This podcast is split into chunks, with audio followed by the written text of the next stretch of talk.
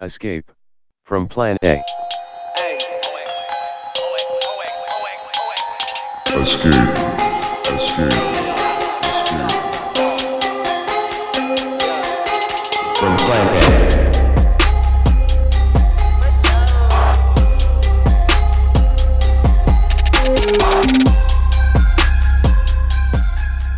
Hey, welcome to uh, an episode of uh, Escape from Plan A. Uh, we might, I guess, release this as either like a free bonus or whatever, because we're going to talk about the TikTok and the WeChat ban and kind of do a little deep dive into it. I've got Jess. How are you, Jess? Doing okay. Had an earthquake and a record setting fire and choking smog for like, well, choking ash for like two weeks, but I'm still here. You're- are you breathing? Are you breathing? You're breathing air, and the air is available to you. Yeah. Sorry for the Your house is not on Yes. fire. Okay, so in general, you're doing okay. Yeah. Yeah. Yeah, no, seriously. I mean, like some of the like you posted some pictures of the of the fire that were like, oh, that neighborhood is totally just on fire. Yeah. And we had an earthquake that actually was a, uh, like it's a 4.8, so it's not like a mega earthquake or anything, but it, was- it ac- the epicenter was actually just a few miles away from me. So it just felt like a bigger deal. And I remember like it just starts shaking. I'm like, oh, well, of course. Yeah. I'm, I'm ready. I'm ready for this. That's 2020 in a nutshell. Yeah. And uh, Diana is with us as well. Hey, Diana, Hey, everything good with you? I'm doing good. I can't complain. Like Yeah. nothing dramatic happening here.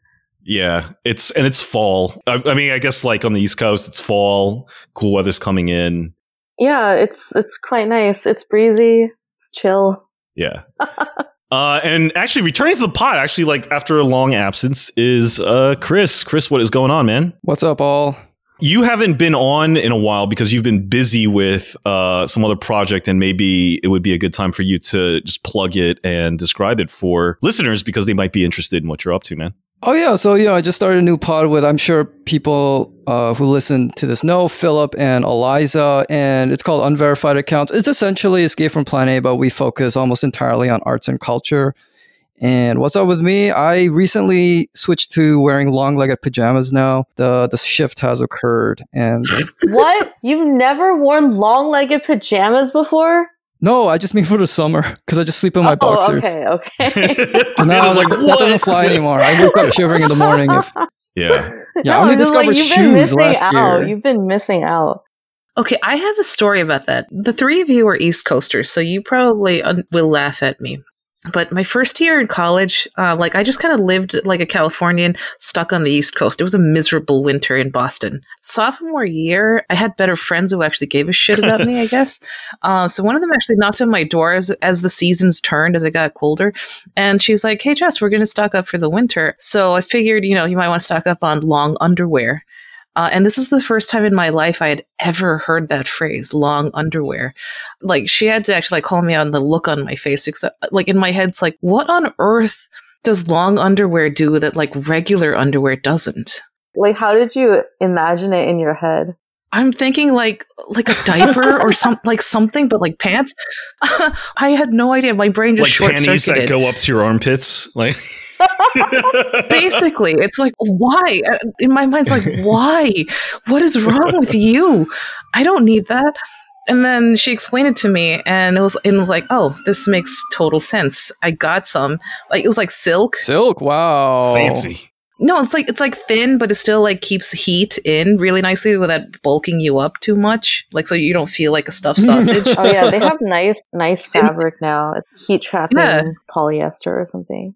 Something like that. Yeah, I got a pair, that was flannel, and that just felt way too like backwoods for me. That was not the way to go. Yeah. Anyway, that's that's my story. I don't know if I've ever worn silk ever. I don't know if my skin has ever had the benefit of touching silk in my life. You owe it to yourself. I, I don't wear long underwear, but I do wear leggings uh, in the winter because they save your life. And I have this like bright red pair, uh, which I I think bought when I was Rufio for Halloween. So I needed like a pair of red tights under my shredded black jeans. And I was like, I'll just keep it and just wear it in the winter because it's great and it you know keeps your legs alive. Yeah, it helps a lot. You wouldn't think that it would just with that like thin fabric, but it's like night and day. It really helps. Yeah. I've been on a qu- I've been on a multi-year quest to find flannel-lined jeans, but I don't know where the hell to find them. Oh, I have some like flannel lined uh, slacks, but you're talking about jeans specifically. Yeah, I, they used to sell them, but I can't. I've been on. It's like been years. It's like been a decade. I've been looking for them, but I can't find it. What about like a sporting goods store or like a know. hunting goods Yeah, store? like- store? Perhaps, perhaps. LL Bean, Land's End, all the stuff that has like Mhm. smiling, smiling families and Labrador retrievers on it.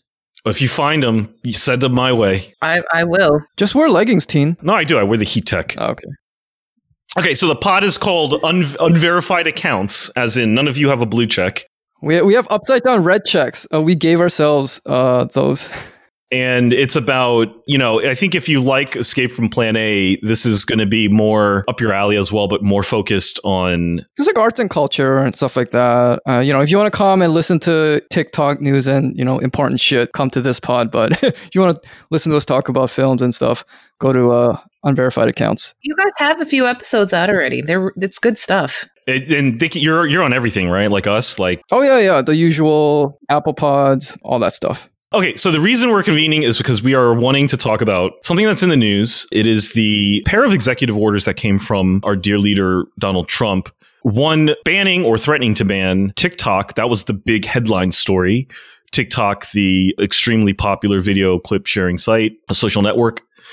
Uh, that really dominated the news cycle because I think the penetration of TikTok into, you know, into America is pretty deep. And so banning this thing meant a lot of things to a lot of people. So that was covered in the news. But the other was the banning of WeChat. WeChat has a far less impact into American society.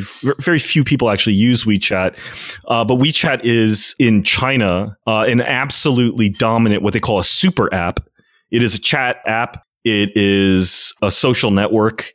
It is a mobile payment platform. I heard that you can't even buy things if you don't have a WeChat app, just because Yeah. nobody uses cash anymore or something. You Yeah, have to you that's have to we- buy WeChat or sorry, buy things on WeChat. They even have a service like Citi Bike or Blue Bikes, you know, and it's all on WeChat. Like it just like tells you where a bike is, and then you pay on the app, and then you just like ride it to another spot in the city, stuff like that. Like everything is on WeChat. Like literally everything that you need to like exist in China is on WeChat. And Yeah. like if you go to China, you know, like if you if you're visiting China as a tourist or something and you're on your own, like you probably wouldn't even be able to like take the train or something if you didn't have WeChat. Yeah, I have to wonder if Americans can even conceive of what a super app actually is. Because as much as we claim we're addicted to, say, like Instagram or Twitter, it, it is essentially just a toy. But it's like if you wrap up everything from, you know, Apple Pay to Facebook to, you know, your address book, everything into one app, I don't think most Americans can conceive of that, including myself.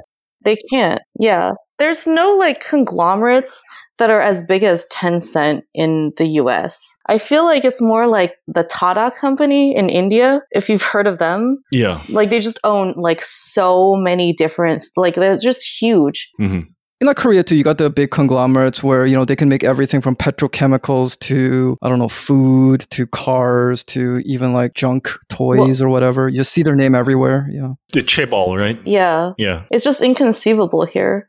That day is coming, and one of the one of the things I would like to bring to light here is the role that the big tech companies actually played behind the scenes. I think that's it's not a primary driver, I think, but it is a it is a very strong secondary driver, and also helped pad the propaganda machine to manufacture consent for this decision. It's the work of the big the the FANG companies here in the U.S. that are colluding, absolutely colluding, to shut tech like WeChat, Alipay, all of this, um, and TikTok, of course, from the American market because they have the goal of eventually adopting that for the for the American market and beyond. I definitely want to touch on that uh, or get back to that because I think it's an important counterpoint that we need to talk about. And I think and I say counterpoint because, like, if we take Facebook, you know, there is a sort of symmetry to what's going on, right? Like, American social networks like Facebook have really been refused access into China. Google, same thing. And you know, to the extent that the US is now banning Chinese social networks, there is at least a symmetry to what's going on in the sense that our, quote, our American social networks don't enjoy, similarly, don't enjoy the ability to penetrate into China, despite a lot of effort. And I mean like Mark Zuckerberg reading, you know, Xi Jinping's book and like, you know, uh, trying to learn Chinese and stuff to no avail. And I want to get back, to, I think that's a good counterpoint, and I do want to get back to that. But first, I want to talk about something that I think the media just really hasn't been picking up on with respect to WeChat. It's kind of just mentioned factually like oh they're going to ban tiktok. Who's going to buy tiktok? There's a lot of interest in the tech and business press as to what company is going to be able to buy it. Is it going to be oracle? Is it going to be microsoft? Is it going to be walmart? I don't know whatever you know how much are they going to pay for it what does it mean for all the influencers oh no, think of the influencers. yeah think of the influ- think of that tiktok house and what all those people are going to do you know and i think that's you know where the media interest is there was one article in the new york times called it's so essential. The WeChat ban makes the US China standoff personal. And it does go into, at least a little bit, how the WeChat ban will impact the lives of a lot of Chinese Americans um, that rely on WeChat to plug into and stay in touch with their Chinese network, their family, their friends, buying things from Chinese sites, things like that. I met up with someone on Saturday and she told me about how like her relatives, especially like older relatives, are all now panicking on which app to move to, to like something like WhatsApp. And as I heard that, I'm like, this is just just like as as Jess said, just like tech collusion. You know, they're like, you know, they're always like, oh, you Chinese, you don't innovate. Now, now they do, and they're like, oh shit, that's bad. We now we gotta steal every everything from you. It seemed like bullshit. Yeah. And so I'm reading this and you know, I think that's it's a good article in the sense that it is touching upon the sort of personal impact that banning WeChat will have especially on Chinese speaking Americans. Um, but what I noticed is that there's really no discussion about the legalities of this.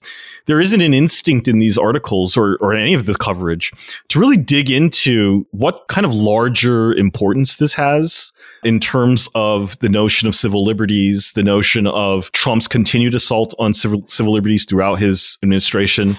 It, it kind of just assumes that this is something that might have to be done and that is uh, something that's validly done in terms of this sort of confrontation with China.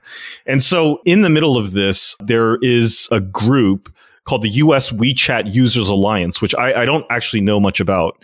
It is a group of individuals, mostly Chinese Americans, who joined together to sue the Trump administration to say that they believe that their rights are being violated and that the Trump administration has exceeded its legal authority to do this.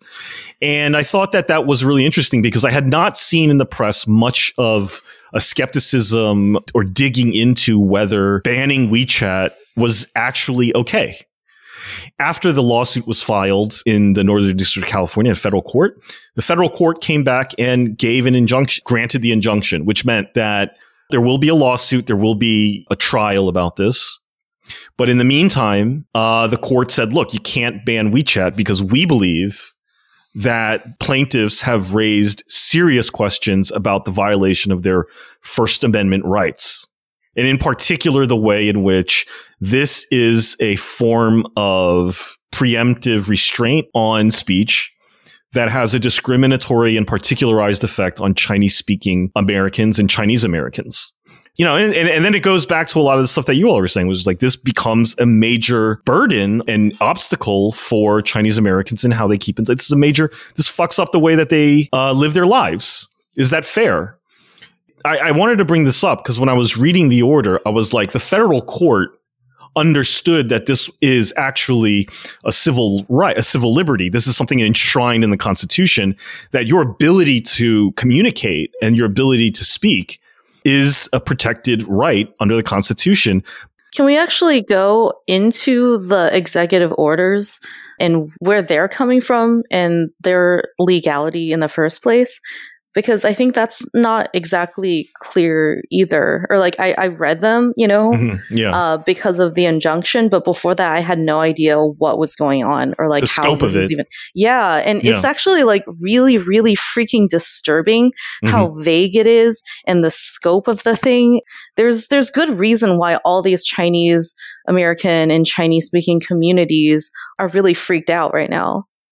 For sure. It's two separate orders, uh, the WeChat order and the TikTok order, but they both relate to it's, it's, uh, there's an executive order that they're part of. They're derived from another sort of parent order Yeah. the 873 order from May of last year, May 15th of 2019. So These orders are August 6th, right? They were issued August 6th of this year. yeah, you mean the WeChat in the TikTok? Yeah. Yes. But they're based on another executive order from May, From May of, of yeah. 2019. Yes, in May of 2019, and, and just the setting is that we're starting to really ramp up the trade war uh, with China, and we're this is when we really started to escalate this confrontation with China. It seems like this has been happening for a long time, but this is a relatively new confrontation. So, May of 2019, President issued the ex- Executive Order 873, saying that foreign adversaries are starting to exploit vulnerabilities in the information and communications technology within the U.S you know they are trying to sabotage you know critical infrastructure. They're trying to have uh, malicious cyber enabled attacks industrial espionage things like this and the order essentially asked the you know various parts of the administration you know the cabinet treasury state department defense department things like that to start identifying transactions.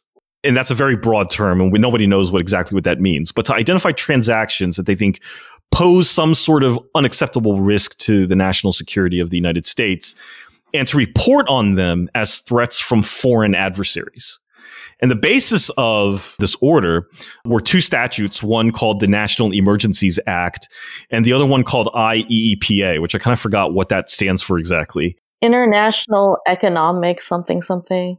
Yeah. It's a it's an act.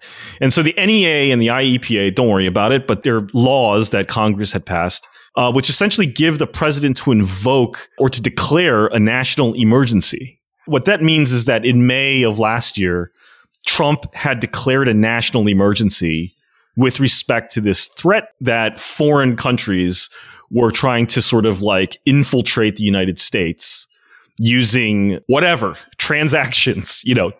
And then, so that was last year. Then this year, basically, there there were findings, you know, pursuant to that. Remember, it, the the order was to say they wanted to go identify risks. Well, they identified TikTok and WeChat as unacceptable risks to national security. Right. So I think Diana, like that's really, you're right. I think that's really important to understand. Like, it's one thing to hear about that in the news, sort of in ongoing, like, oh, Trump thinks it's a threat. He's going to go TikTok. But like, we got to understand, like, these are like really strong, major actions with really scary wording saying, like, you know, this stuff is a threat to national security. It's absolutely not Trump because a couple of months ago, I remember seeing a tweet by a fucking twerp, David Hogg, and he was talking all about how oh TikTok's like a threat to you know national security, and this is this is like a Democratic ingenue uh, spouting that, so you know it's coming from all sides. Is that the kid from uh, Parkland? Yeah, the Parkland kid. Yeah. so you, got it from you know the tech industry, you got it from the Democrats, you got it from the Republicans. Uh, Trump is just a dummy who he's still pissed off about them because he ruined his um what was that that Oklahoma rally. That's like the buffoon story that people like to laugh at. But oh no, this this has been brewing for quite some time. I think that's right. I think what you say, it's like a buffoon story. I think the media really takes this. They're not really taking it seriously in a way because everything's just sort of like pushed off onto the orange monster. The bad man is doing this. What a fool. What an idiot. But when you start looking at the ways in which in May, they were taking like real presidential authority granted under actual acts of Congress to declare national emergencies. And by and large, it's a bipartisan support. I don't see Democrats coming out against this order. I don't see Democrats coming out and, and challenging this idea. It's a bipartisan, broad based support for the president to do these things. What other things have counted as national emergencies? I just want to get like a sense of like a comparative sense of what's going on. Like what has been declared under Yeah. the NEA? Honestly, I don't know. I don't, I don't know the history of what's been declared under the NEA. Probably like Hurricane Katrina or something like that. Yeah, perhaps. I um, know. I mean, I don't know, like probably under 9 11 and that, that kind of thing. Yeah, something like that. Terrorist attacks. Yeah, I think it has its roots. It has its roots in 9/11, if not shortly before. I could be wrong. NEA was passed in the 70s. It was like 1976. That was the NEA. I think the IEPA Yeah. is a little later, and I, I think that's right. I think that's probably Yeah, goes yeah. going towards things like terrorist I financing. see. Okay. Is is my guess as to I, I know that there were a lot of challenges to like TSA overstepping its bounds post 9 11, things like that. Those challenges have been countered using precedent. I can't remember if it was IEPA or NEA or anything, but I can only imagine that those bolstered the case.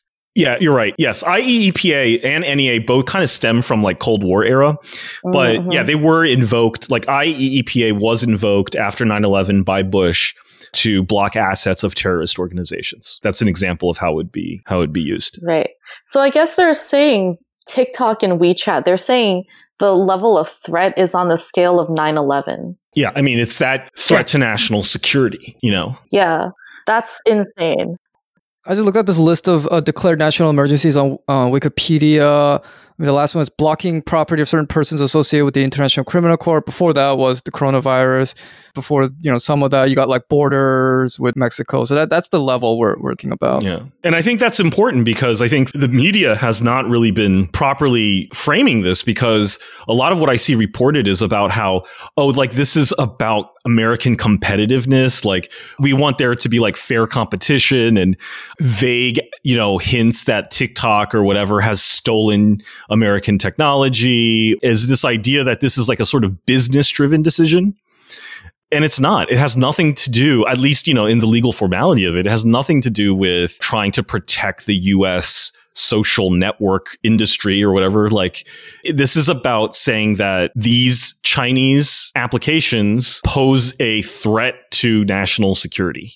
Also, with WeChat, you will not get any public sympathy because either people don't know what it is, or the only time they ever hear about WeChat is when some like Asian American journalist goes to write for like the New York Times and talks about how all their uh, you know racist Chinese parents go do their like Chinese racism in these WeChat chat rooms. I would not be surprised if you polled Americans like what's better, like WeChat or Stormfront. I would not be surprised if like Stormfront came up higher because at least they would have serious, dedicated supporters. Like nobody except maybe a few like older Chinese people really use WeChat and derive direct benefit from it. Yeah, I think so. I mean, I, don't think it has a very good image in the US for sure. I mean, TikTok in some ways is, you know, better because like young influencers use it. Well, yeah, because like all these politicians' brat kids are on TikTok. Yeah. They'll probably rise up if they got it stolen from them.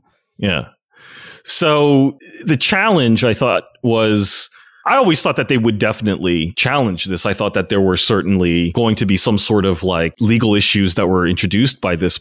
It was disappointing to see the, the media really not take a magnifying glass to this and tear it apart the way that they've done for a lot of Trump's orders, like, for example, the immigration orders and stuff that got ripped to shreds by the courts. And I think that we anticipated that that would happen. You know, the Muslim bans, right? Like we knew that these were racist in nature, that they were uh, likely illegal. Uh, and again, they were raised as part of uh, national security on national security grounds. There was an immediate reaction to be like, look, you're violating someone's rights here. This is like a problem in the sense that we've got like a constitutional issue going on here. You know, the lawyers were like immediately deployed to the airports and everything. Come on, Dean, you of all people would definitely not have expected. There's nowhere near the kind of like political or, or social capital to sticking up for the Chinese as there is for like Muslims. Yeah, I think that's right. And it really brings to mind things like Korematsu and all the other internment cases where because Japan was seen as a foreign enemy or threat, it just wasn't, you know, it wasn't I feel like it's less about social capital as much as the fear that like this is actually a national security issue. And that is racist and orientalist for sure, but it's not just like who has more clout. Yeah, I think that's that's the thing, right? Is that we have, I think, on broadly accepted that we are in some sort of power struggle with China, and that China's definitely doing some fucked up spot. You know, like they just arrested an NYPD officer for being a Chinese spy. A Tibetan officer. Yeah, there is a lot of shit going on in terms of you know this kind of escalation of the conflict. And yeah, for me, I think it, it really is about viewing Chinese as a threat and really sort of, of kind of forgetting that there is such a thing as a Chinese American. Yeah, it's a racist threat. The fear of the threat is a racist fear, but everybody here is so wrapped up in it that they can't see it as racist. Right. And To me, it's one step further on uh, the lack of barrier between a Chinese American and a Chinese person, a Chinese national. It's a complete conflation. That's right. Now they're targeting Zoom, which is a Chinese American company. Yeah, that's actually a little beyond what I was what I was talking about. Although that's that's a very good point, and I hope we get back to that. In this case, if you want to compare it to say the immediate liberal response to the Muslim travel ban, the difference there is that there is a built-in body of liberal support for Muslims in this case. And this is by no means comparing the two that we're not we're just comparing the responses here. We're not we're not trying to do a comparative study in who gets it worse in America by any means in that confrontation, it's unambiguous that the United States is the powerful aggressor. And the liberal framing of this, this, this struggle, it's the US against a much, much weaker combatant. And this provides philosophical and ideological room to provide cover for its citizens, for its people who are trying to come here. The perception of it is different when we're talking about the US versus China, where China is viewed as a very powerful, potentially more powerful enemy in that case. In which case, the ideological line simply becomes which side do you want to win?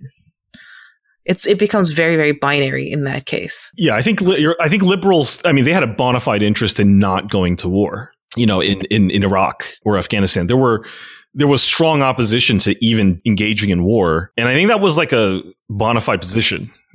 Wait, wait. By liberals, who do you mean? Do like because you don't mean Democrats, right? Do you mean like the average like progressive person on the street? Uh, well, no, I mean like doves, right? Like, I think there was, I think there definitely was like a post 9-11, maybe harder to find, but I think there was a lot of popular sentiment. As the years went on, yeah, popular sentiment for, you know, popular anti war sentiment was building, uh, largely on humanitarian grounds, too. Yeah, and, and also just people didn't want to get drafted. You know, like you know, people didn't want to Mhm. relive, Yeah.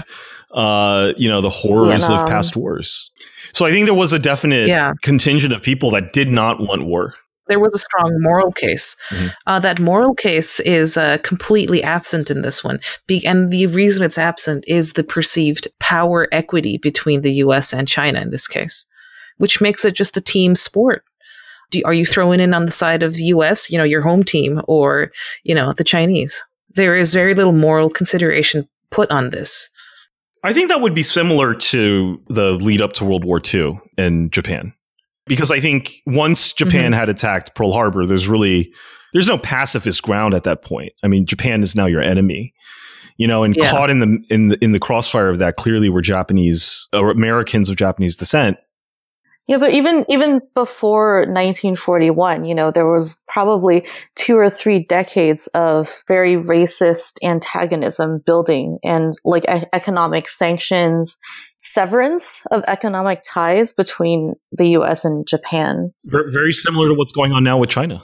Yeah, exactly. They had an exception for Japanese people to enter the US even after the Chinese Exclusion Act and the um, Immigration Act, which just banned like everybody from Asia except for Japan. But then slowly that started uh, being taken away with like the War Brides Act or no, what was it?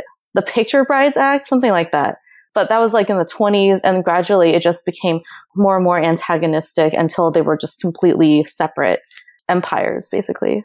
Yeah, that's a good parallel, actually. I mean, the extent of trade relations wasn't anywhere near the scale that US China trade relations are. But towards the end of- the 1800s, Japan was being set up by America and Europe to be the ruler of Asia. hmm They were explicitly set up for that. This is a part of Asian American history that's a little uh, that's a little obscured, I think. Like no one knows about the Iwakura mission. And I was a little astonished to find out the extent of that's, you know, a diplomatic mission where an actual prince of Japan and his delegation traveled America and Europe for two years, meeting heads of state, uh, royal families, and basically driving support for uh, making the case for Japan to be the civilized steward of East Asia. That's how they got their legitimacy in, ex- in colonial expansionism. Hmm and that's and again as the tides turned in the 20th in the 20th century they they crossed the line. They they stepped out of bounds a little bit. And that's when the antagonism started building up. And in that case, too, it was super racist and orientalist. In the Western media, the Japanese Empire was made out to be this um, superior enemy, superior to mm-hmm. the West in for whatever reason. And like that gave legitimacy to why it needed to be stopped. And I guess the Orientalist part is like, they're assuming that they shouldn't be superior because they're an inferior race. So they were at once like the indomitable, like superior enemy and also like the completely inferior, completely weak enemy at the same time. Yeah, I think if you scratch uh, beneath the kind of white Western mindset, whether they're liberal or conservative, yeah, they might think the you know Japanese or Chinese or just kind of like East Asia in general are inferior, but there is no other people in the world who are a direct civilizational threat if you look at like the history or anything. So anytime like something comes out of East Asia, they, they always kind of freak out and adjust to what you were saying. You know, like even at the height of like Islamophobia, did any, did anyone but like the most hardcore right wingers really think that a new caliphate was going to get set up in the world? Like even when I was a kid, I was like, this doesn't, you know, these people like can't even you know run run a, their own country or something. But then you see China and you know the, the country's like four times the size of the U.S. Um, I, and recently I did I just looked up um, you know what are the biggest cities in China. Compare it to the U.S. where like New York would like be number ten, L.A. would be like twenty fifth, and I, I think Americans can kind of grasp that and that like freaks them out. You know, that, that's why that's why I think China is is very different from you know what what we've seen. The only thing comparable is maybe like the USSR, like the Soviet Union, but Well, no, I mean, nobody sees the USSR as like some civilizational threat, some existential civilizational threat. right that that was the Kiron Skinner quote, right? That uh, Right. you know we love. Yeah. yeah, but like you see, you saw the same thing with um, Japan in the auto industry in the 80s. Their products are superior. They're so much better than us. They're going to take over and overrun the whole world, you know? So it's not so much about the size because if it was about the size, then you would have the same reaction to the USSR, but it's more about the racialized nature of what's going on. Yeah, It's like if you combine the Soviet Union and Japan, it's like you get China. so it's like the- yeah, the, it's like the, boss. the Venn diagram of like Red Scare and Yellow Peril. Yeah. I want to frame this a little bit, um, offer an alternative framing as to what's going on, because in this case, you know, with with respect to what's going on in China, what's respect with respect to what's going on here, like I never feel more as a Chinese American than in this case because my interests don't really align with China here. My interests don't, you know, my interests really are more determined by what's going on in America. I think that it's hard to because now it's sort of like framed as this zero sum competition, and we either win, Chinese lose, or the Chinese win and we lose. And I think I think a lot of that is kind of bullshit and racist. But what I really think is going on here, and I'll offer this, is that the U.S. has a lot of a lot of stuff that's going on right now. I believe is really more about internal issues in the United States. I don't think that China's really presenting the threat. I think China is a good way for us to sort of get ourselves to fascism as a way to solve a lot of internal problems.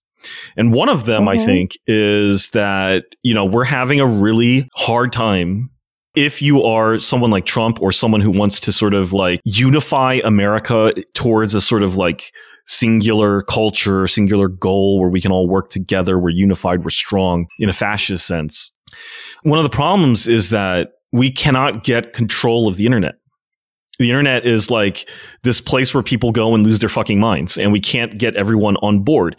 Trump has sort of signaled to say, like, you know, that he wants $5 billion cut from the TikTok deal to implement a new, like, youth education program where he's going to teach. Didn't he call it the 1776 project? Yeah. An obvious uh, rebuttal Yes. to the yeah, yeah. to that New York Times I thing. mean, super fascist in nature, right? Like Trump Youth Corps, and, and and of course using a Chinese, uh, essentially like a, a tax on Chinese social network to fund it.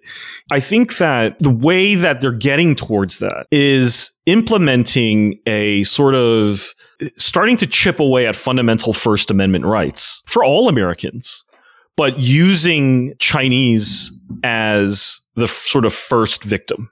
And that way, you won't have a lot of popular objection to what's going on, right? Because the Chinese in this case are sort of like like the test case.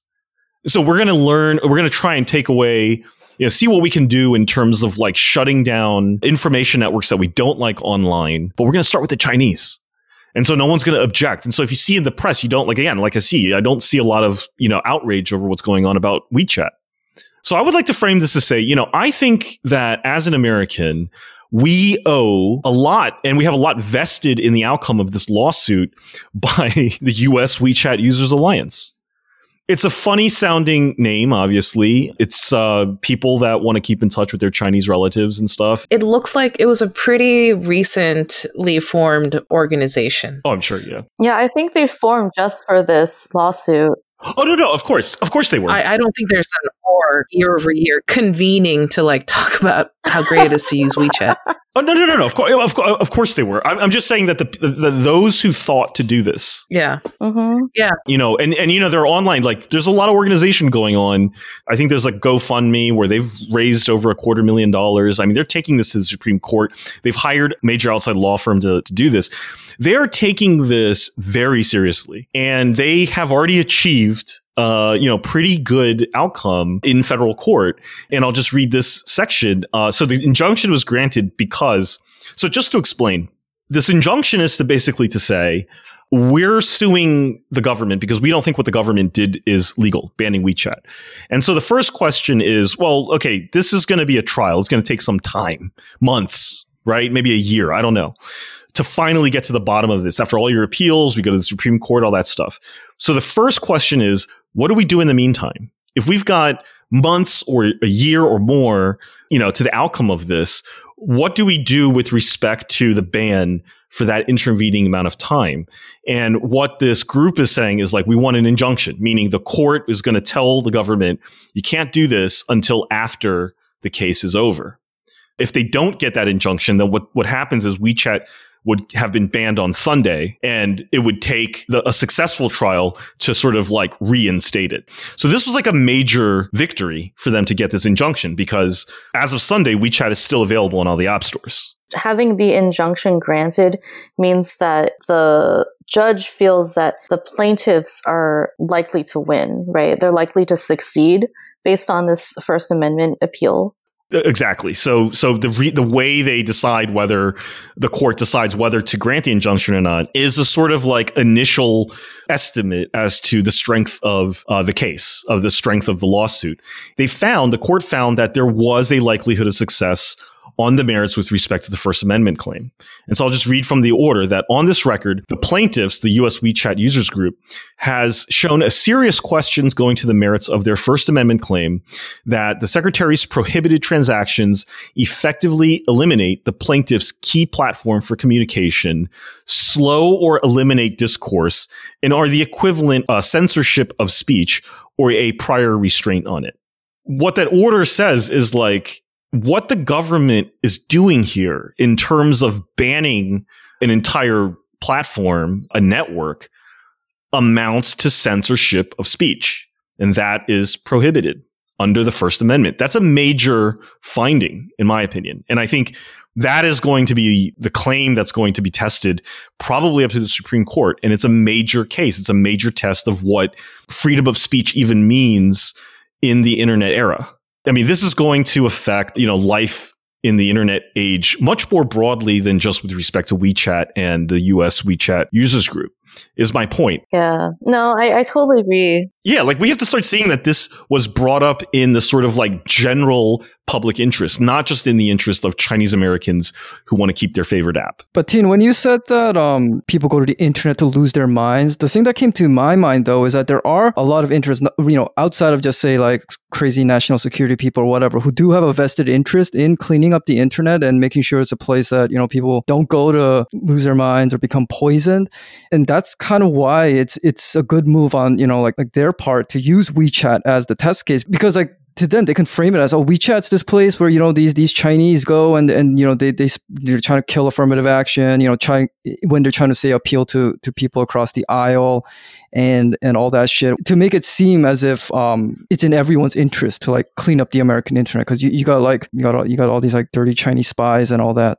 Yeah. I think that's part of the strategy. I'm not actually sure why they went directly for WeChat. I don't know why they didn't go for Alipay first. We already have precedent for conflating money with free speech. And given the volume of actual like like transactions, like Alipay has a much bigger presence on U.S. soil than WeChat does. So this is it's just to me a little uh, a little odd, I, and I'm going to be keeping that in my mind. Why did they go for WeChat first? There were other Chinese national uh, or affiliated with Chinese uh, national products there that actually have much more impact. I think the answer is because WeChat is a major communications application. Also, just before you mentioned it, I, I hadn't even heard of Alipay. So maybe that's one reason because because WeChat has that reputation, and people, if they know of it, it's probably negative. So it's only in my head because I mean, if I do business online, like I, I accept Alipay, that's directly from China. There's other products that facilitate uh, financial transactions too, and by volume, they're absolutely enormous. People sometimes transfer money to buy homes uh, using Alipay. We should clarify the nature of these orders. So first is that the powers that the president has under the IEEPA go towards transactions. And these orders go towards transactions, meaning they can't ban the use of a communications platform. That's actually been excluded from the powers of the IEEPA, right? Trump can't ban a messaging platform, but he can ban a transactions platform, right? And so what they're doing, I think, is I don't think that their interest necessarily is in banning the payment side of this. I think that their real interest, because even like you said, even if the payment volumes are high, not in the US, like I don't think, you know, an Alipay or a WeChat is anything close to even like an Apple or a Square. No, it's not. So I don't think that they're really concerned about, you know, the encroachment of like Chinese payment networks into the US. I do think that, and you raised a good point, like why WeChat? I think because WeChat and WeChat Pay are so are in, integrated into a single app, it sort of gives them a sort of backdoor way into banning a communications platform, even though that is not permitted.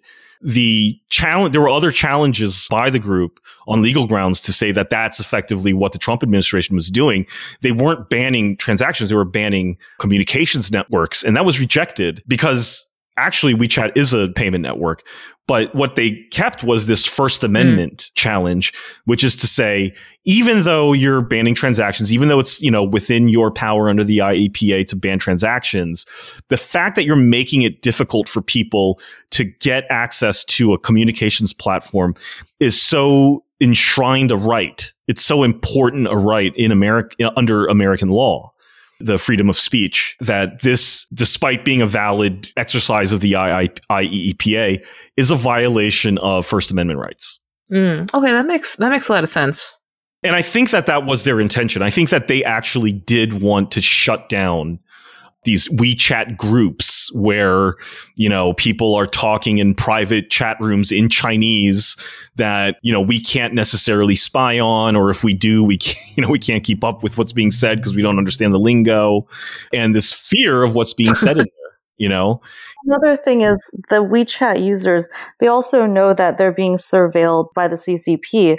And so there is a lot of coded lingo, mm-hmm. you know, in, in the communications because like they always have to keep up with that censorship as well. Right. Right. I totally agree with everything that you said, Teen, about how this is the Trump administration trying to infringe on like overall social media and like First Amendment rights because this is totally in the conservative playbook. Like this is how they uh, approach women's rights too. So like the way that they're looking to overturn Roe v. Wade for the past few years has been to attack to, to get voters to vote for like repressing or like not allowing abortions done by like Asian women, like South Asian, East Asian, Southeast Asian women on the basis that those women are going to be getting abortions for female fetuses. Oh, I remember that. Yeah. So it's basically death by a thousand cuts. Exactly. So yeah, that makes that's totally in line with with the playbook here, which again reemphasizes this isn't a tantrum. This is a very methodical, very well planned out plan of action that's being executed right now, which means that this is not the end game mm-hmm. either. Yeah, I think they also are testing the waters to see exactly what they can get away with with this WeChat ban because it's super, super broad. It also like prohibits US citizens from using WeChat abroad. If you're an American and you travel to China, you wouldn't be able to use WeChat. And then um, there's a part that I thought was really, really unsettling in the text itself. There, I mean, because you you pointed out, I think that there are criminal penalties for violating this ban. So Yeah, yeah, yeah. That's what I was trying to get to. One million dollars and twenty years in prison. yeah, yeah, which which, which I doubt they'll they'll enforce, but that is the technical like there there are sanctions involved if you're to use WeChat in, uh, for example, to make a payment. Yeah, right? Yeah. Uh, this this isn't just something that applies to Tencent. This is a prohibition on U.S. persons, or however broadly that's defined. It's not just citizens, but it is illegal uh, to use WeChat in prohibited ways, and that you will face personal sanction for doing that. What counts as a transaction? They don't know. See, that's another part of it. Is we nobody really knows. yeah. The Secretary of Commerce says that they're not going to give prior notice to what is actually a transaction and what measures will be taken because advance notice, quote unquote, would render those measures ineffectual. So it's like you don't know what you're being targeted for or what the penalty is, but you will face sanctions for using WeChat somehow. That sounds like a very perverse uh, theory of law, where it's like you're, we're not going to tell you what's illegal, so we can like find an excuse to put you in prison. Yeah, exactly. I mean, it's deterrence. Yeah. But deterrence would be if they let you know what you can't do, so you wouldn't do it to scare you. But it's like we're not going to tell you, so we want you to commit the crime, so we can catch you. It's kind of like they're trying to entrap you in some way. I mean, I, I don't think they know what they want to do. You know, I think that they've just you know put this on notice to be like, we can do this. You know, and I think that's a major uh, aspect of of going after WeChat uh, and TikTok as well. It is, it, you know, it's like those what freedom of navigation things where like we just like you know sail a uh, U.S. warship right, skirting right on the border of Iran or something like that with guns out and everything. It's not like we really want to do anything. We just want to show you we could do it if we wanted to. Like I don't, I don't give a fuck. I'm going to do this. And I think this is a case where the Trump administration is showing like, look, we will fucking do this if we want to. Like we will make your app illegal and uh, nothing can stop us from doing this. I have this is a national security thing. I'm a wartime president. I can do whatever the fuck I want. And in that sort of scenario, you kind of need someone to stand up against this. You know, and I think this is the part that I like I just want to communicate this on this pod is, you know, I don't think anyone's ever going to thank this WeChat users group for doing this, and I don't think that that's what they're after. I think they probably do want to just use WeChat to some extent. But I think that they're taking a principled stand here, and it is sort of like an important thing that's done on behalf of Americans generally. When we have a tyrannical government, you know, administration like we have now, and they want to ex- flex the ways in which that they can do whatever the fuck they want, uh, the Constitution be damned. Uh, that some group, someone has to stand up to that, right? And that's this case. And despite the fact that there's no media coverage of this. There's no concern about this generally. Uh, the rights of Chinese Americans to use WeChat is not really considered very important. Uh, for whatever reason, because of racism or because of es- being just being very esoteric, I don't know. Nonetheless, the group of people that are lodging this lawsuit and spending hundreds of thousands of dollars of, of money uh, to do this, personal money, is I think so, a heroic effort to an extent, and I think that to the extent people are want to you know want know about this story, they should think about that. Are uh, are these guys accepting donations? Yeah, there. Yeah, we could we could put a link in the show notes to the GoFundMe, but yeah, Yeah. Also, if you have no interest in like the First Amendment, we should still stick up for WeChat because they have the cutest stickers. So you know that's yes, why. excellent stickers. That's why I'll stick up for them. yes, excellent. stickers. This is also this is part of the tech war too.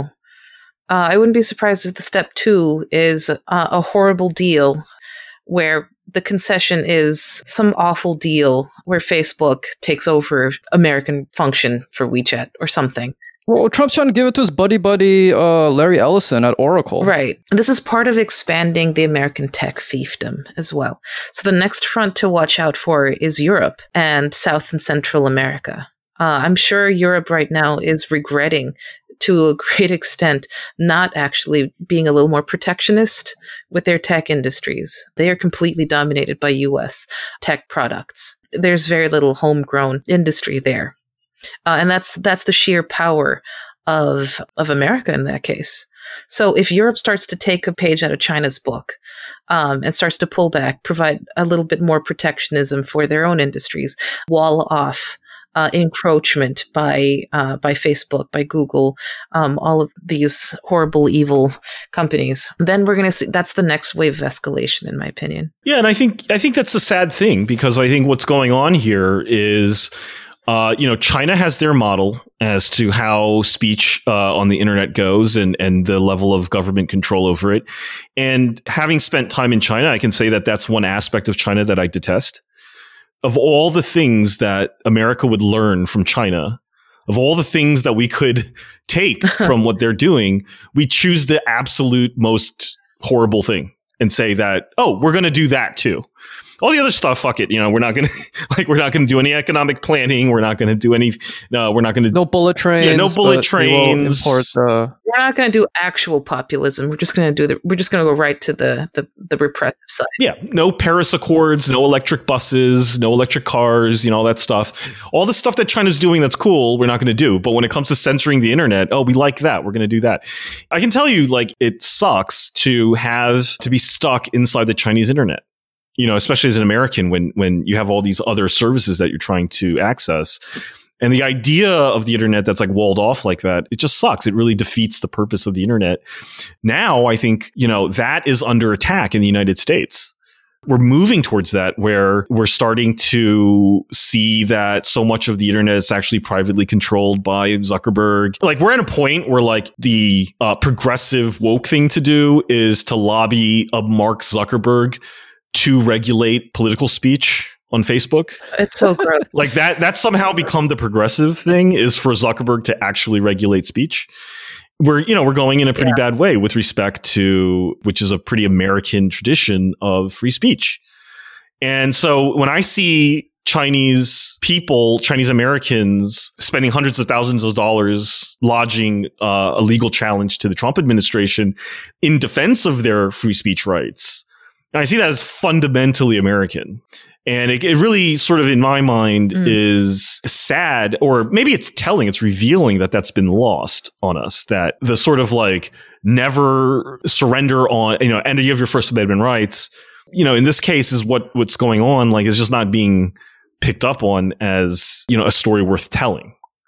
Uh, meanwhile, we're here lobbying to say, oh, you know, Facebook needs to do more to make sure fake news doesn't get through and that we need tighter control over what's said on the internet and stuff. And I'm like, what the fuck is this? It's it's very not recognizable to me as an American.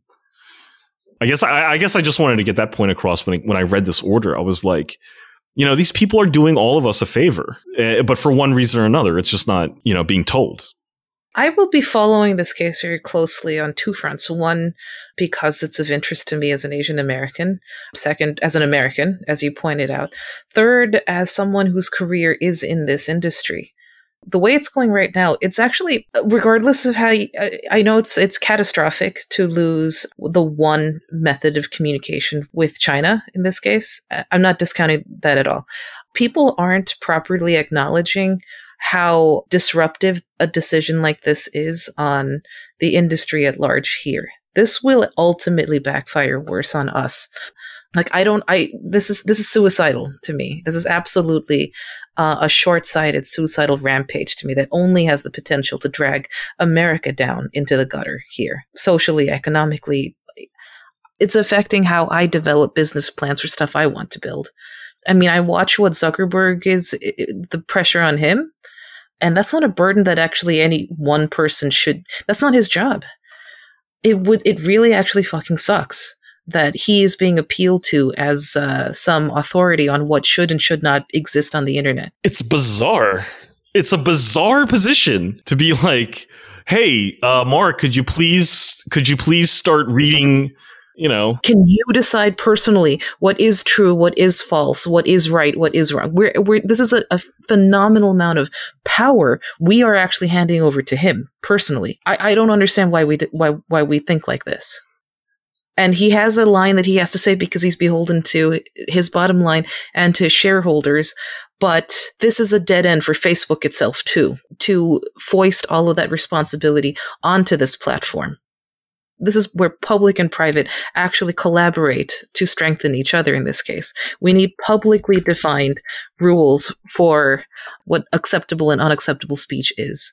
In this case, this is more than a sovereign. We're, we're, we're asking him to distill and integrate an entire society's values. One person on one platform is in charge of all of that. He's basically a technocrat, or like that's what we're expecting him to be. Yeah. Even in the criticism of him by saying he should do this, we are giving him that power to do that. We are saying this is your responsibility. We have given that to him. Even when we're saying like you're not living up to it, you're evil, you're wrong, we're implicitly saying you were supposed to have done this. That's not his job. Facebook is floundering because we don't have strong publicly defined standards for what free speech is, what the line is between abusive content. These are all line- ethical lines that I have to walk in developing the stuff that I do.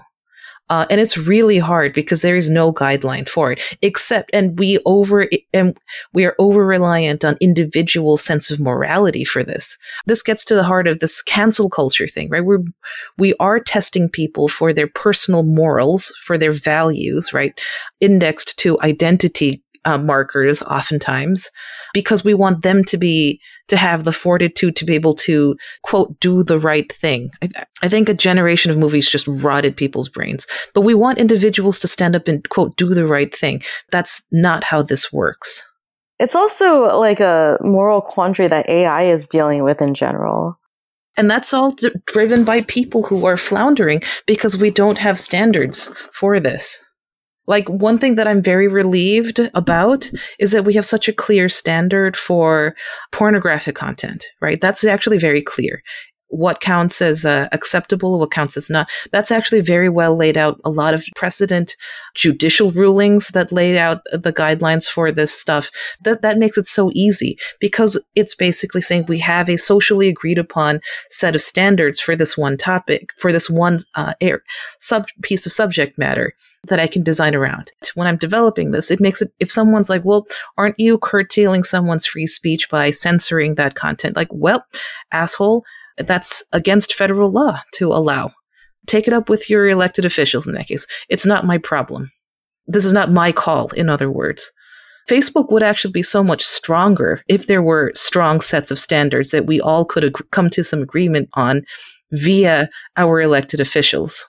We don't have that, so we just rely on weak standards of morality. Uh, I just find it depressing that people actually are still on Facebook. I mean, I haven't been on there in ages, and then I went back, and it it's, it looks horrible. I don't know why people are still on on Facebook. They really should quit. If you were like in your teens or early twenties in the first decade of the two thousands, it was it was the hot shit back then. But now that seems like yeah, a I mean, lifetime Facebook ago. just needs to go away. You want this regulated like a utility in that case, but we're not. But we're also not seeing it like that. Like, what is? What's wrong with us? Well, I, I don't know if people really know what they want out of Facebook. I don't know if we really know what we want out of any of this stuff. I don't think anyone actually understands what what Well, well, I think people with power understand. Like, I think that, for example, like the way that Facebook can disrupt or consolidate power, uh, for those people, this makes sense. Like, they know what they want uh, because it affects their position. But for like just your average person, like that goes on Facebook to like just check to see what your friends are up to, like, who gives a shit? a lot of this stuff makes a lot more sense when you're on the other side of the server. And for for users, it's kind of like I don't know, whatever the fuck. I just log on to to check messages or keep in touch or you know whatever. I just need people who take this stuff seriously to understand just how much contempt the people who own this stuff feel for their users. Oh, for sure. Yeah. It would be great if you didn't give them more of yourself than they were willing to give to you, which is nothing. Just deactivate your account. If you're on Facebook, I should say that I have not yet deactivated my account and I've I've long wanted to. For some reason I don't. That's because Well, you know you're addicted. No, I don't even go on the damn thing. But I just for some reason like I don't want to I I don't know. I feel like I should just like Well, you should. There's a lot of older people on it now. Yeah. Doesn't matter. All the relatives that you don't really talk to that often, but you know that they want you to be on there so they can see that you're there. And then they post all of, you know, the fake news shit. yeah, yeah, yeah. Um, okay, that's I guess that's valid. I'm just antisocial. It's blocked the DNS level in my house. Do we want to talk about TikTok? Is there anything like especially different about that than the WeChat discussion? I think there is. It- It's interesting because I think TikTok, uh, because it's more like widely used, it's not really like a Chinese language app. There are alternatives to to TikTok. So when they started talking about the TikTok ban, like immediately people are like, "Oh, I'm going to go to Reels, the the latest Facebook ripoff of you know their competitor. yeah, they're going to go to Reels or they're going to go to Instagram Stories or whatever." Like there's there's a million competitors that they could go to. And it's interesting because I think that uh, for that reason, because WeChat is this niche sinocentric app, you know, there was less of a concern from a First Amendment perspective with respect to TikTok because you could you kick all the TikTok influencers off and they can just go somewhere else. It's no problem. But if you and this was an important part of the complaint was if you don't let the Chinese community in America uh, the Chinese speaking community in America have access to WeChat. They're fucked. They don't have any other alternative. And I was glad to see that the court took that really seriously. You know, I think that needs to be said. Like, I think that there's there's there's something to be said here about uh, the integrity of the law. What we're looking at here, I think, is something that has constantly reared its head when it comes to these types of legal questions. Does national security trump everything else? Because I think that's kind of the position of you know every president now is like I can do whatever I want, Constitution be damned, because I'm dealing with issues of national security. And so when Korematsu was litigated, uh, I think in the 80s was it or something?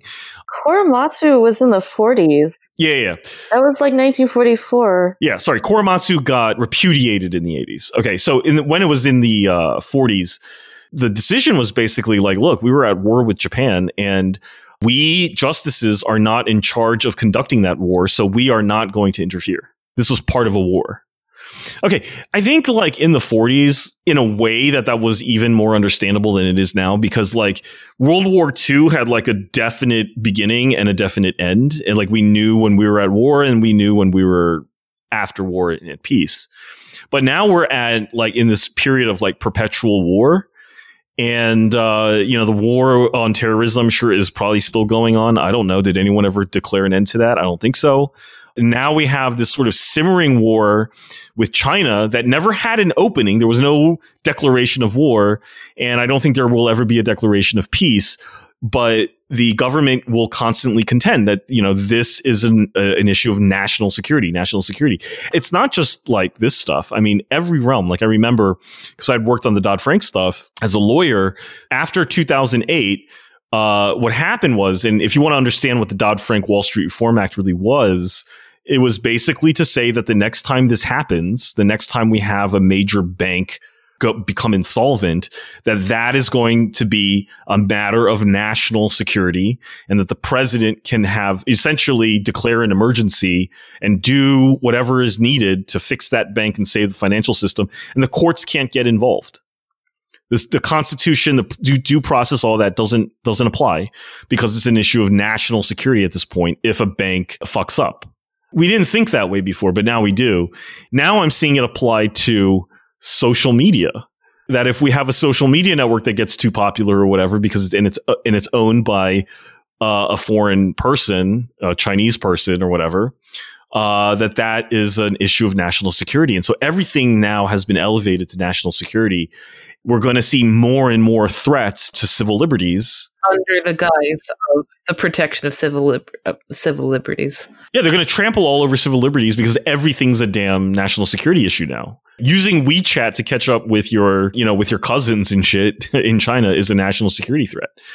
What isn't a national security threat at this point, I think, is a very important question, uh, which this case is putting to the test. And I think people should follow this case closely.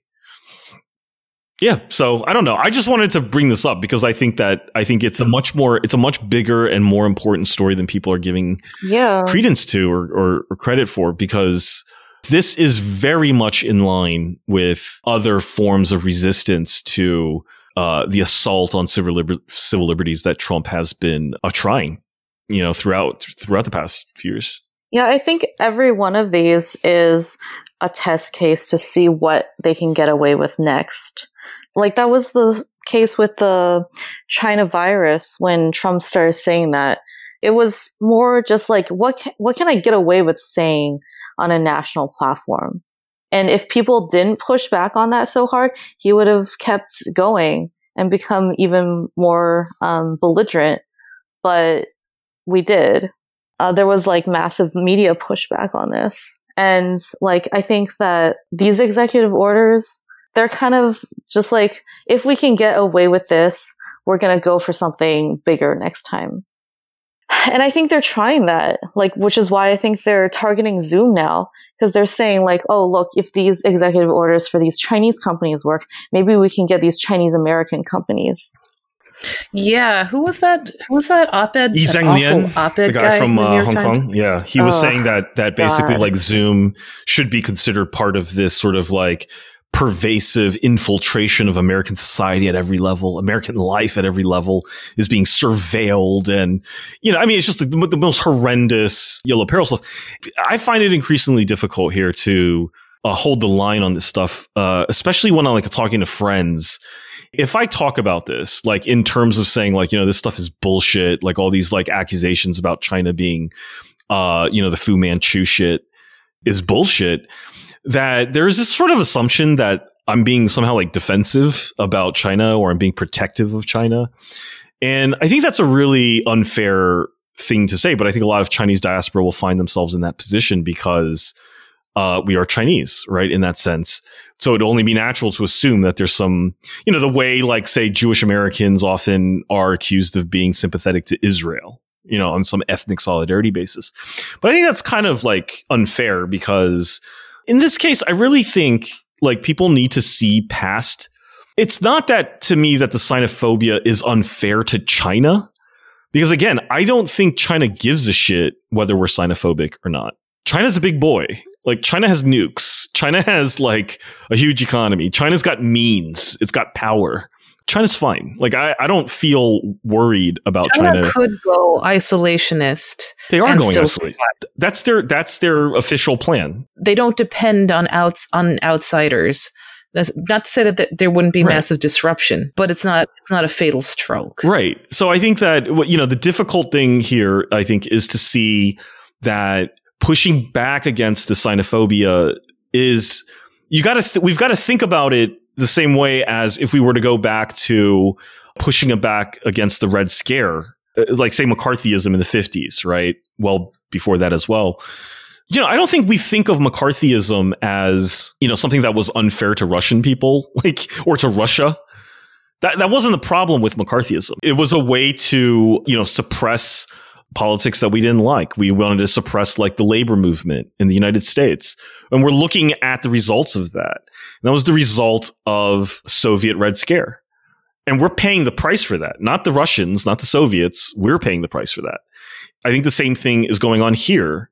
Okay, you you ban WeChat today, but you know, if they get this through the courts, you know, the Trump administration may not like what some other social media company is doing, you know, what Facebook is doing or what uh, Twitter is doing. You know, for example, Twitter cens- censoring Trump on numerous occasions. Uh, maybe he bans them. It, it, it- like we need to see how you know the, pushing back on xenophobia has nothing at all to do with protecting the interests of China as a nation or China as a people, but it's really about understanding how it's being used to fuck ourselves over in America. Yeah, and I think that when you say that it's hard for you to push back on this, like yeah, it's hard, but it seems like it's also the most necessary time for us to be pushing back on this. Like we have to push back on this because nobody else is going to. And also like we're we're basically at the front lines of civil liberties now, like Chinese Americans, Exactly. Asian Americans. Yes. So like exactly. we need to do this work for everyone. Yeah, I mean, I think that this is going to become a pretty important piece of Supreme Court jurisprudence. hmm Like, this is raising a very novel issue that probably has never been litigated before. Whether the a- ability to access a foreign social network is that a threat to national security, which trumps our inherent right to free speech?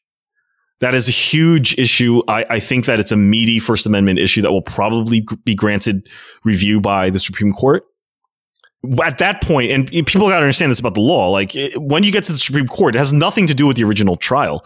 It's not about the interests of WeChat users at that point. This is about the direction in which American law is going to take based on this event. But now it's going to be applied as a broad doctrine.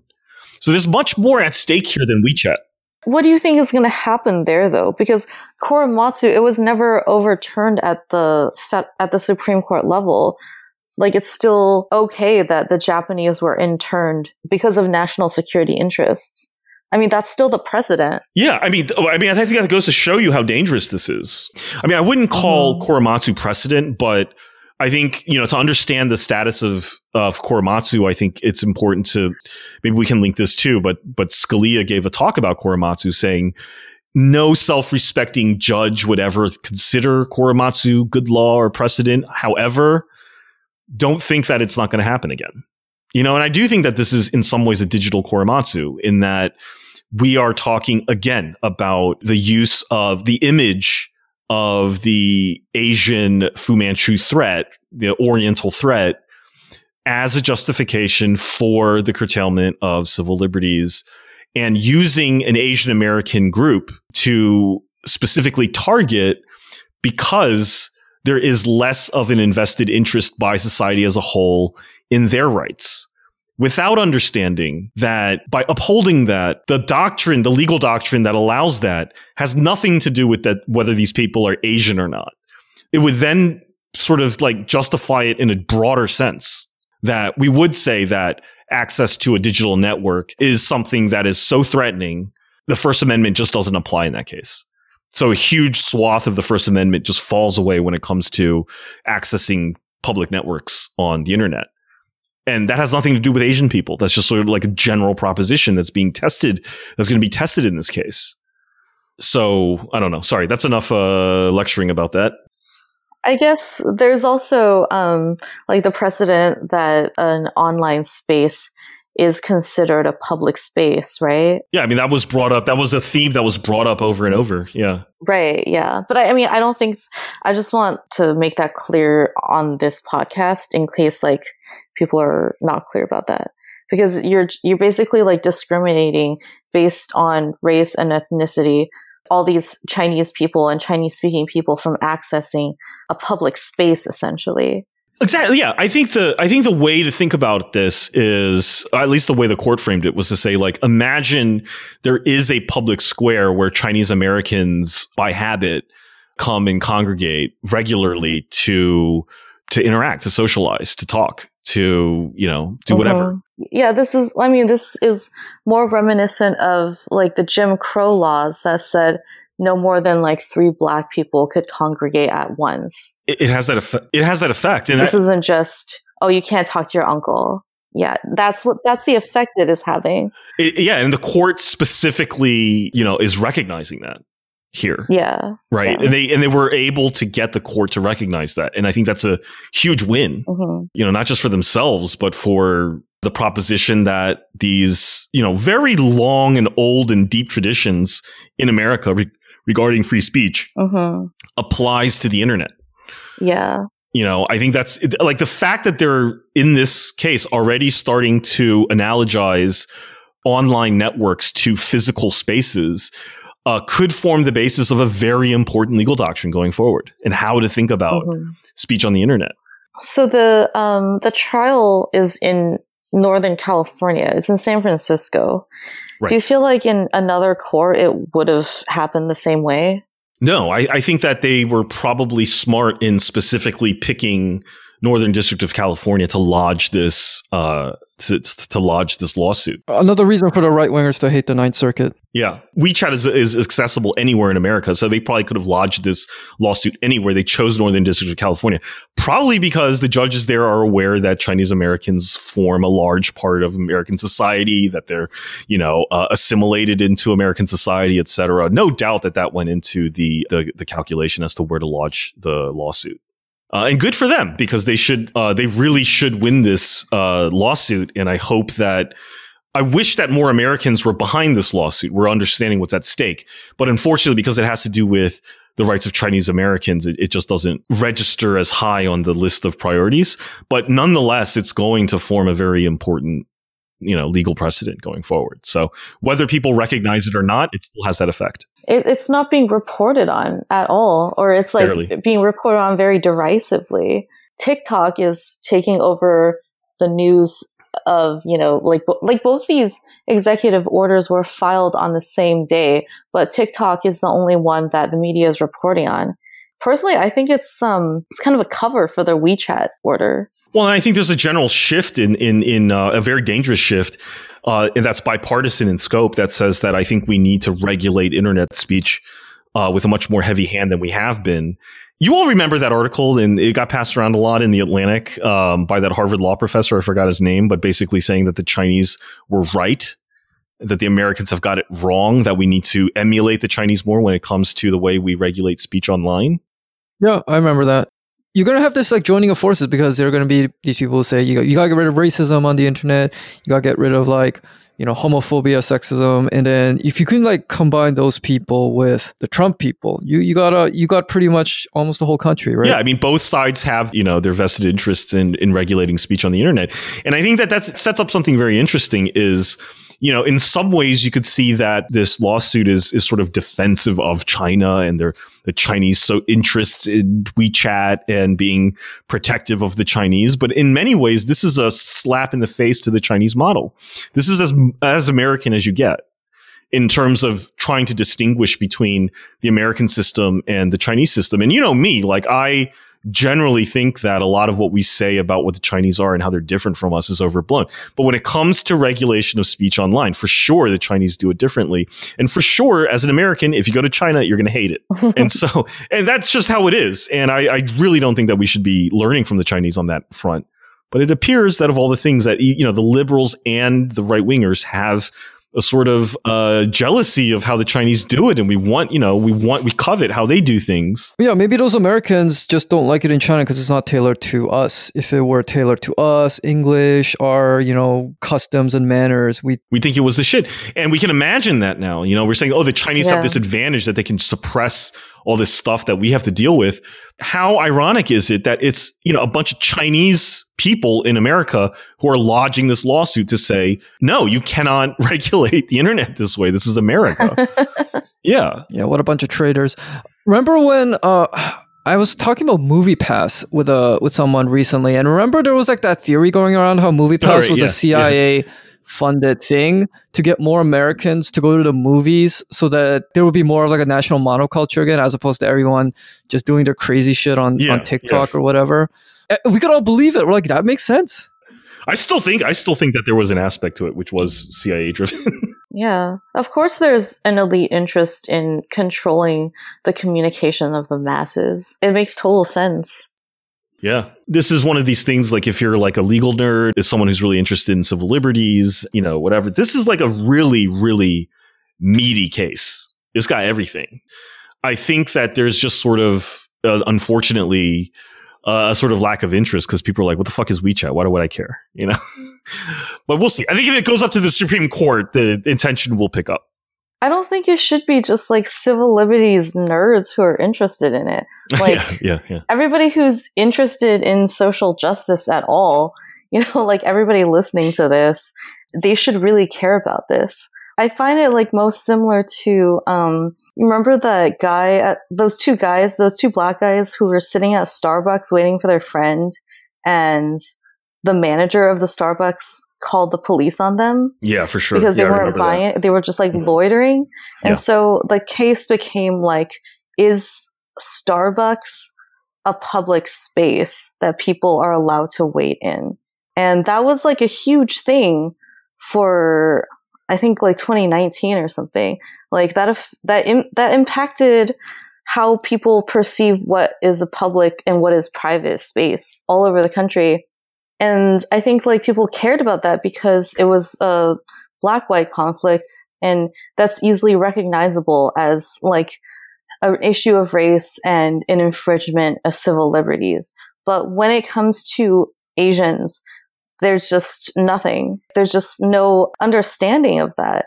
And I think that's another problem is that like we don't even understand ourselves why this is such a big issue, you know? And like we we have to get it through our heads that like our issues matter. They matter for civil liberties in this country for everybody. That's right. And like we got to we got to stick up for our rights like i think it's kind of so so stupid and racist that the reaction to you defending wechat is well why are you defending china and it's like it's not about china it's about americans it's about us as americans this is who it's going to affect like why do we just not even give a shit about ourselves and our autonomy and our our rights Chris, wasn't it wasn't it a, like a Chinese American uh, litigation that really established birthright citizenship in America? Uh, Wong Kim Ark wasn't that the case that essentially like defined you know the right that you're automatically a citizen if you're born on U.S. soil. Uh, if I recall my con law, con law was a long time ago. I'm embarrassed to say I forgot all about it. That is the case, yeah. It was a Chinese American guy. Yeah. So basically, like, I mean, that's an example of, you know, back then you would be like, you know, why do I care what this, like, Chino, you know, like what his rights are with respect to property in the US or whatever. But no, like, if you understand law, like, this was not about Wong Kim Ark. This was not really about him as, a, as an individual. This was about the broader interpretation of what the citizenship means under the Constitution as the law of the land. And so if you look, you know, the modern day understanding of uh, birthright citizenship uh, was because some Chinese guy decided to challenge it in court. Yeah. So this could very much be something like that. Yeah, like I, I, don't think most people, you know, would know Wong Kim Ark, but we certainly know what birthright citizenship is and how it works, and that was the genesis of it. Mm-hmm. In the 19th century, like there were thousands of cases brought on by Chinese American plaintiffs um, against like racist laws and they won a, a lot of them. And I think those are actually a solid basis for civil liberties in the U.S. Yeah, you br- you brought up one uh, before, like about a law that was really strange. Like it prohibited like laundromats that had wooden floors. You know, like right, uh, yeah. And it, it set up the a certain legal doctrine about like de facto discriminatory laws. Like they're discriminatory by their effect. Even though they don't actually say it. Yeah, they're not say specify a race. Yeah. Yeah. That is a huge cornerstone in legal doctrine that, you know, it goes into modern law. Mm-hmm. Mm-hmm. And, and how we think about discrimination under the law goes back to uh, you know some Chinese launderers challenging some local statute. Yeah, and they fucking won. At that time, I don't think anyone would be like, "Oh yeah, this is going to shape the future of America." you know? Yeah. But like we fucking won. Right. We fucking won so many of those cases.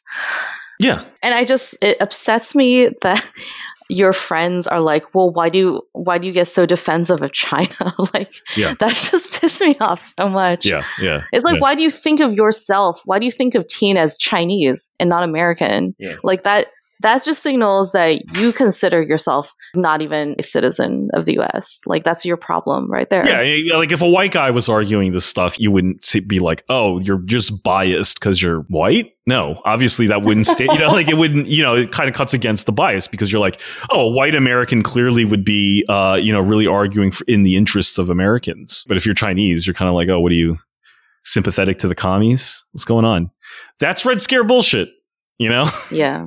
The executive order actually infringes on freedom of religion too, because a lot of the a lot of the people in Boston they're freaking out because all these temples they're having to switch to like Facebook or something else to organize teleservices, but it's obviously non ideal, right? So it's cutting off like religious practices for a huge swath of the Chinese speaking population. I think that's something. Was it that was included in the? Was that included in the injunction? I don't know if that was part of the reasoning, but I think that was part of the complaint. Mm-hmm. I'm sure that it factored in because that's a huge uh, that's a huge issue. Right. So it's it's really impacting like two of the major cornerstones of American ideals. Yeah. You should you should really give a fuck about this. Yeah. Yeah, that's right. All right. So that kind of wraps it up for us. If you've made it this far, uh, really appreciate uh, you know, doing a deep dive into uh, what I think is going to be a very, very important and very interesting legal case. All right. See y'all.